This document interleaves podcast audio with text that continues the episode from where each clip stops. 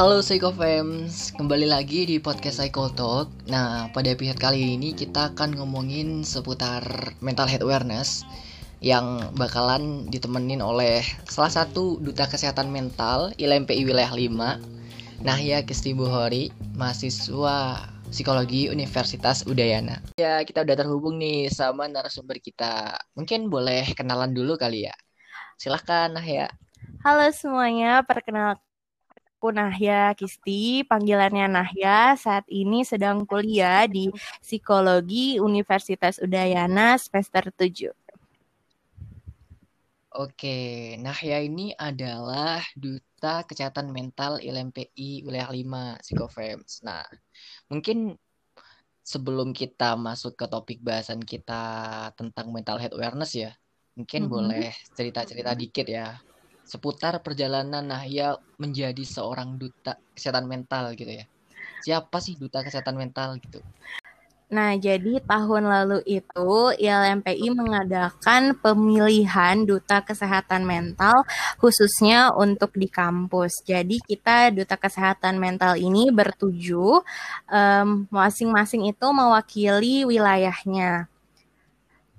Nah, kalau hmm. untuk tugas dari duta kesehatan mental itu uh, mempromosikan pentingnya kesehatan mental bagi mahasiswa, menghidupkan isu pentingnya layanan kesehatan mental di kampus dan tentunya mengenalkan berbagai wadah untuk mengatasi stres khususnya bagi mahasiswa kayak gitu. Termasuk juga untuk meningkatkan mental health awareness itu ya, Naya? Iya, benar banget itu masuknya di mempromosikan pentingnya kesehatan mental itu tadi. Oke.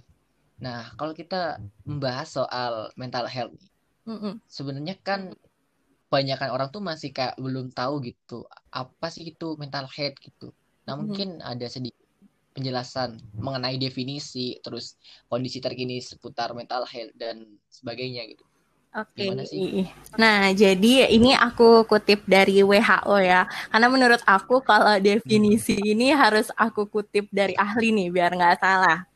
Nah, kalau dari mantap, mantap. WHO sendiri itu, kesehatan mental itu adalah keadaan sejahtera di mana setiap individu bisa mewujudkan potensi mereka sendiri. Jadi, artinya itu seseorang bisa mengatasi tekanan di hidupnya, dan bisa uh, berfungsi secara produktif, bermanfaat dan bisa memberikan kontribusi ke sekitarnya kayak gitu kurang lebih.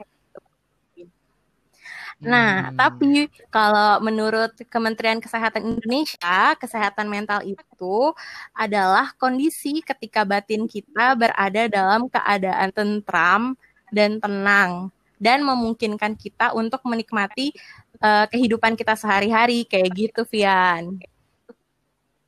Wah, jadi sebenarnya banyak ya definisi tentang mental health itu sendiri. Mm. Kalau menurut Nahya sendiri nih, mm. menurut Nahya, kesehatan mental itu apa sih? Singkat aja. Kesehatan mental menurut aku adalah di mana ketika kita bisa menikmati hal yang kita jalanin kayak gitu. Oh jadi kayak bagaimana kita bisa enjoy sama hidup kita gitu ya? Mm-mm, benar karena menurut aku kalau kita nggak apa ya memiliki kesehatan mental yang baik kita nggak sejahtera secara mental kita nggak bisa enjoy apa pun yang kita lakukan. Nah itu gimana sih kondisi terkini di lingkungan kampus maupun di masyarakat sendiri? Uh, Oke, okay, karena kita lagi ngejalanin PJJ kan, menurut hmm. aku uh, mahasiswa saat ini itu ngerasa lagi jenuh nggak sih? Kalau Vian ngerasa jenuh nggak? Wah, bener banget sih, banyak tugas, terus apa nggak deadline nggak kayak ngasal gitu tiba-tiba cepet suruh ngumpulin, wah gila sih, ya bener banget. Uh, uh, dan selain jenuh, bosen, Eh, menurut artikel yang aku baca jenuh dan bosan ini juga ngebuat kita uh, meningkat tingkat kecemasan dan stresnya kayak gitu. Jadi menurut aku masalah kesehatan mental yang terjadi di mahasiswa ketika pandemi COVID-19 ini ya jenuh, bosan yang mengakibatkan tingkat stres dan kecemasannya juga meningkat kayak gitu sih menurut aku. berarti di kondisi sekarang ini kesejahteraan mahasiswa itu kayak terancam gitu ya. Maksudnya banyak sekali tentang isu-isu terkini. Belum lagi uh, tentang keuangan dan sebagainya gitu. Kayaknya udah semakin bikin kepala kita pusing gitu. Mm -mm, dan uh, nah. mungkin ada reaksi-reaksi psikologis yang muncul itu karena kita ngerasa eh, nggak uh, pasti kapan sih pandemi ini akan berakhir kapan sih kita nggak PJJ lagi dan uh, kita juga bakal berpikir tentang gimana sih masa depan kita kayak gitu mungkin ya ya bener banget sih karena emang kesehatan mental tuh merupakan salah satu hal yang menurutku sangat penting hmm. sih di ya, kondisi-kondisi pandemi kayak gini ya kan. Hmm. Apalagi hmm. kalau orang udah nggak sehat secara mental, bahayanya itu nanti angka kayak uh, angka orang yang bunuh diri dan orang-orang yang kayak stres gitu kan pasti meningkat gitu. Hmm. Nah itu gimana sih naik cara kita cara kita sebagai mahasiswa gitu untuk menanggulangi hal itu apabila itu terjadi itu ke kita. Uh, berarti ini mungkin tips biar mengurangi tekanan uh, stres gitu kali ya.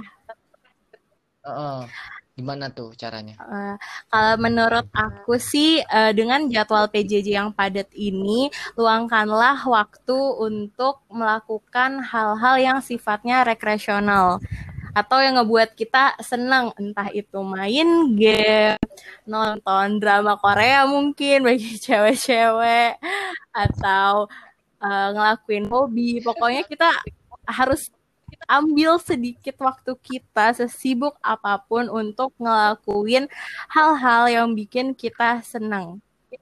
Karena menurut aku itu udah munculin emosi positif kan dan itu tuh udah benar, lumayan benar. banget untuk menekan tingkat stres ataupun reaksi-reaksi negatif lainnya yang kita rasain.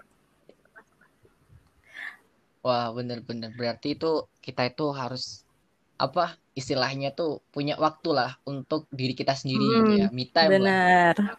Biar apa sih yang kita butuhin gitu. Oh, ternyata kita butuh hiburan nih kayaknya. Oh, ternyata kita butuh uh, teman curhat nih gitu mungkin ya mm. dari segi relasinya. Mm. Sama Oke, mantap. Uh, ini sih Vian, aku abis baca artikel nih, uh, sih. Uh, Instagram post yang menurut aku bagus banget. Jadi uh, di tengah pandemi wow. ini rawan banget hmm. terjadi namanya toxic productivity, di mana produktivitas itu menjadi toxic. Aneh kan? Wah, wah baru denger sih aku aneh juga kan? itu toxic productivity aneh ya. kan? Uh, nah jadi banget, toxic productivity ini di mana uh, kita tuh uh, mengambil semua hal. Pokoknya kita pengen terlihat produktif tapi in the end itu tuh malah membe membebani kita. Dan kita jadinya nggak ada waktu untuk kayak self care kita nggak ada waktu me time dan kita ngelakuin itu uh, kalau yang aku baca ya mungkin motifnya itu bisa karena kayak kita terdorong nih ngelihat teman kita kayak uh, si A kayak produktif banget dan lain-lain dan akhirnya ya kita jadi toxic productivity kayak gitu. Dan di sini menurut aku uh, kita sebagai mahasiswa itu juga perlu nih belajar untuk memilah-milah atau uh, ngebuat timetable dengan baik biar akhirnya itu kita juga nggak membani diri kita sendiri kayak gitu sih menurut aku dan jangan sampai si Wah. toxic productivity ini terjadi kepada kita kayak gitu Iya sih, bener banget. Mungkin uh, psychofams yang dengerin podcast kita ini juga ngerasain hal yang sama mm. mungkin ya. Karena dari aku sendiri tuh kayak juga pernah sih kayak gitu. gitu. Misal kita nugas hmm. nih. Orang itu kalau kita sebagai mahasiswa nugas itu adalah sesuatu yang produktif kan bagi kita gitu. Nah tapi terkadang tuh kita ya over berlebihan gitu kan dalam mengerjakan tugas. Nggak tahu waktu. Wah gue pengen tugas gue paling bagus nih. Ya harus gue luangin waktu buat ini nih. Nah itu mungkin terlihatnya produktif tapi seperti yang Nahya bilang tadi kalau itu terlalu over berlebihan itu malah jadi toxic productivity ya Naya Nah, terus gimana sih supaya kita itu terhindar dari yang namanya toxic productivity itu tadi? Hmm. Uh, menurut aku sih uh, jangan jadikan orang lain atau uh, seseorang yang kamu lihat di sosial media itu sebagai apa ya? Uh, jadiin orang role model itu tentu bagus banget, tapi uh, bukan berarti uh, apa pun semua yang dia lakukan kamu harus ikutin. Dan uh, kalau toxic productivity ini kan dia tuh merasa bersalah kalau dia tuh nggak produktif. Aneh banget kan? Nah ya, bener, nah bener. ingatlah bahwa dari 24 jam yang kita miliki nggak nggak harus semuanya itu kita produktif itu juga ada waktu untuk diri kita sendiri ada waktu kita untuk istirahat kayak gitu ingatlah hal itu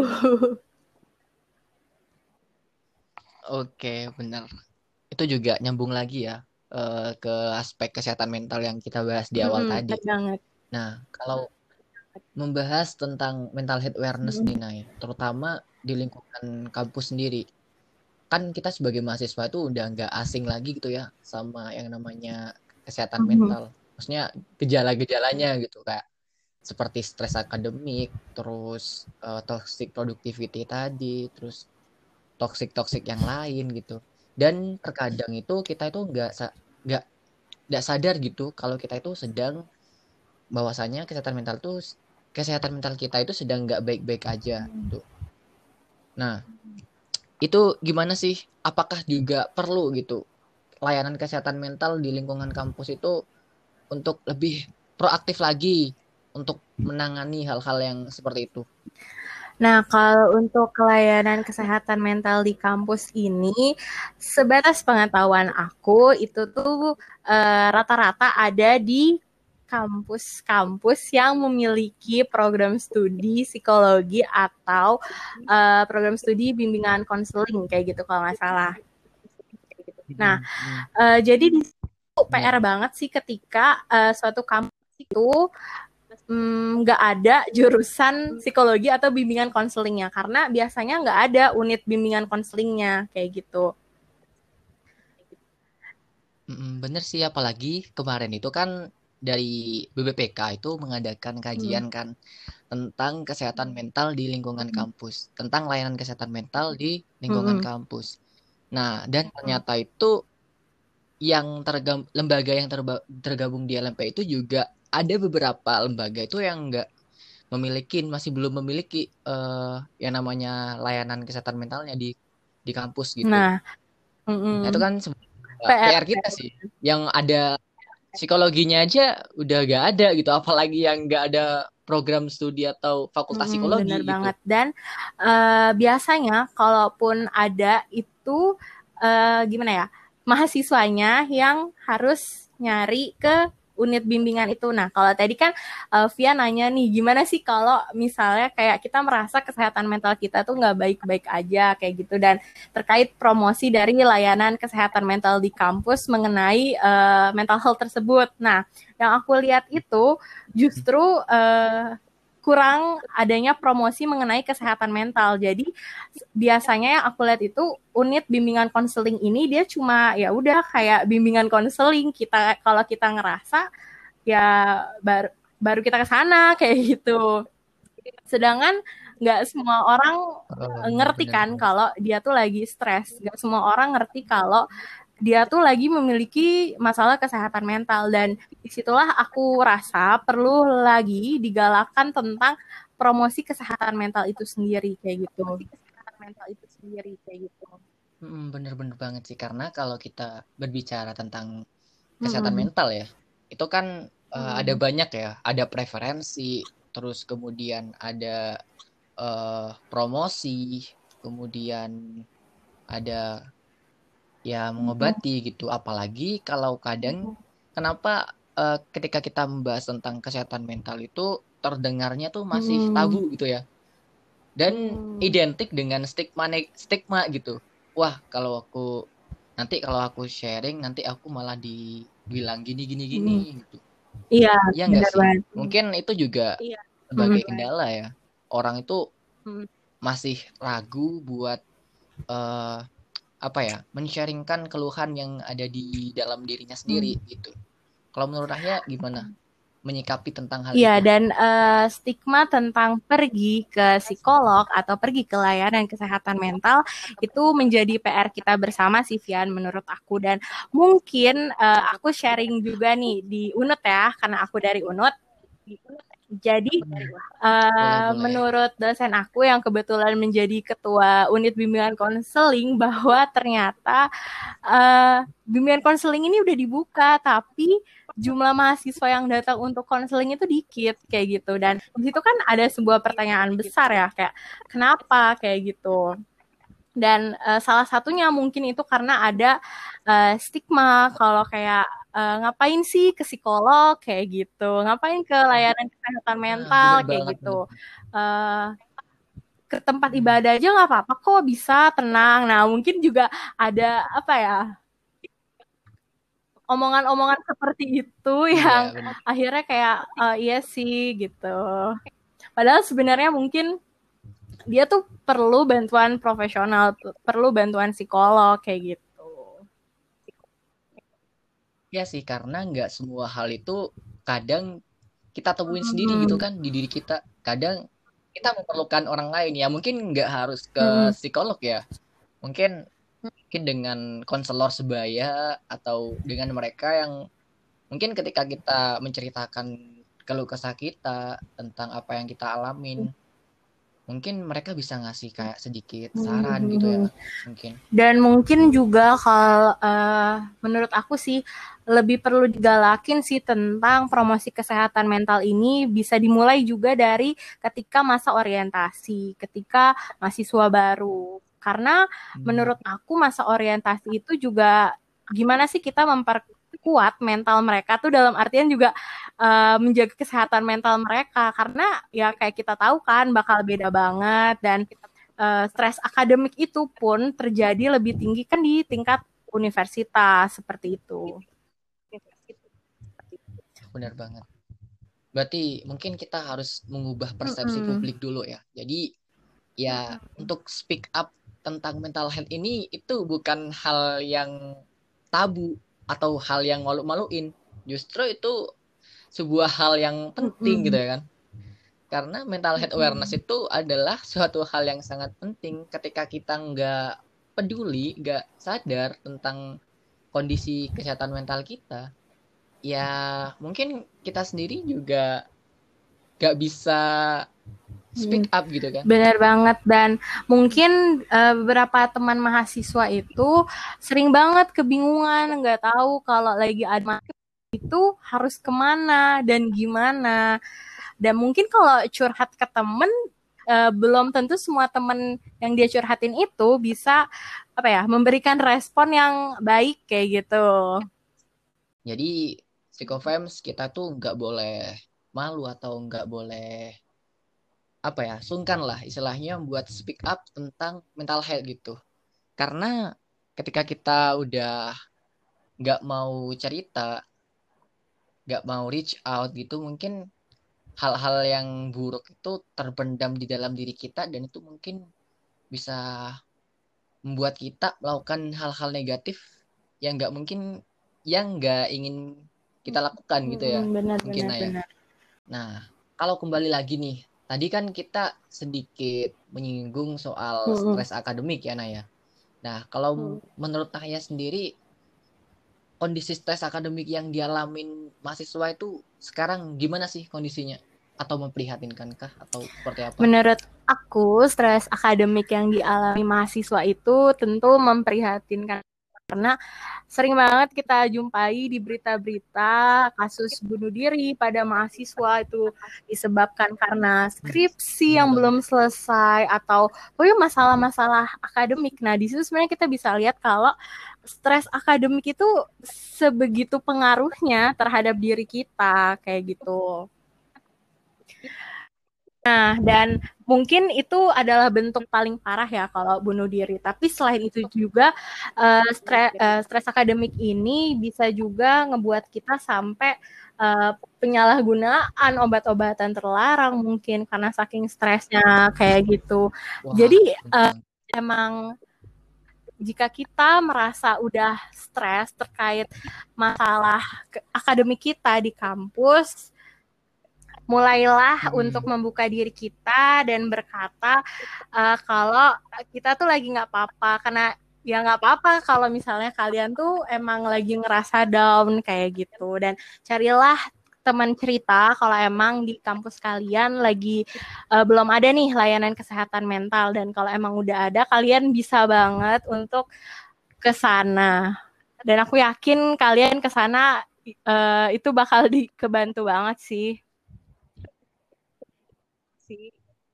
Hmm, jadi kembali lagi ya, jangan pernah malu buat speak up tentang mental health hmm, itu sendiri. Benar-benar.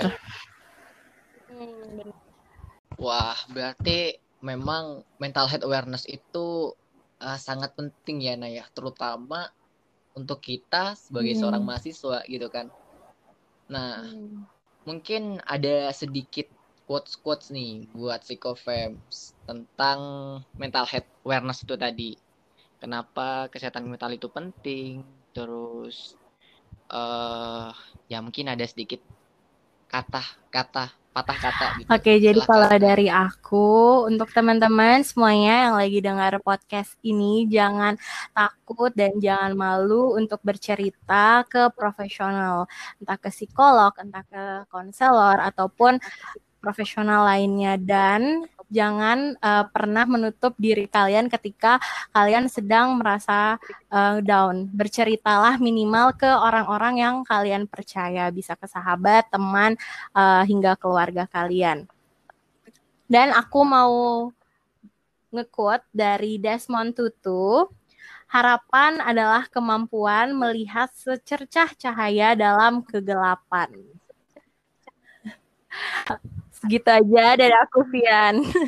Wih, keren, keren, keren quotes-nya sih. Oke, terima kasih banyak Naya udah memberikan banyak sekali insight buat Psikofems ya yang udah dengerin podcast kita. Kita jumpa lagi di episode selanjutnya ya. Ketemu semuanya.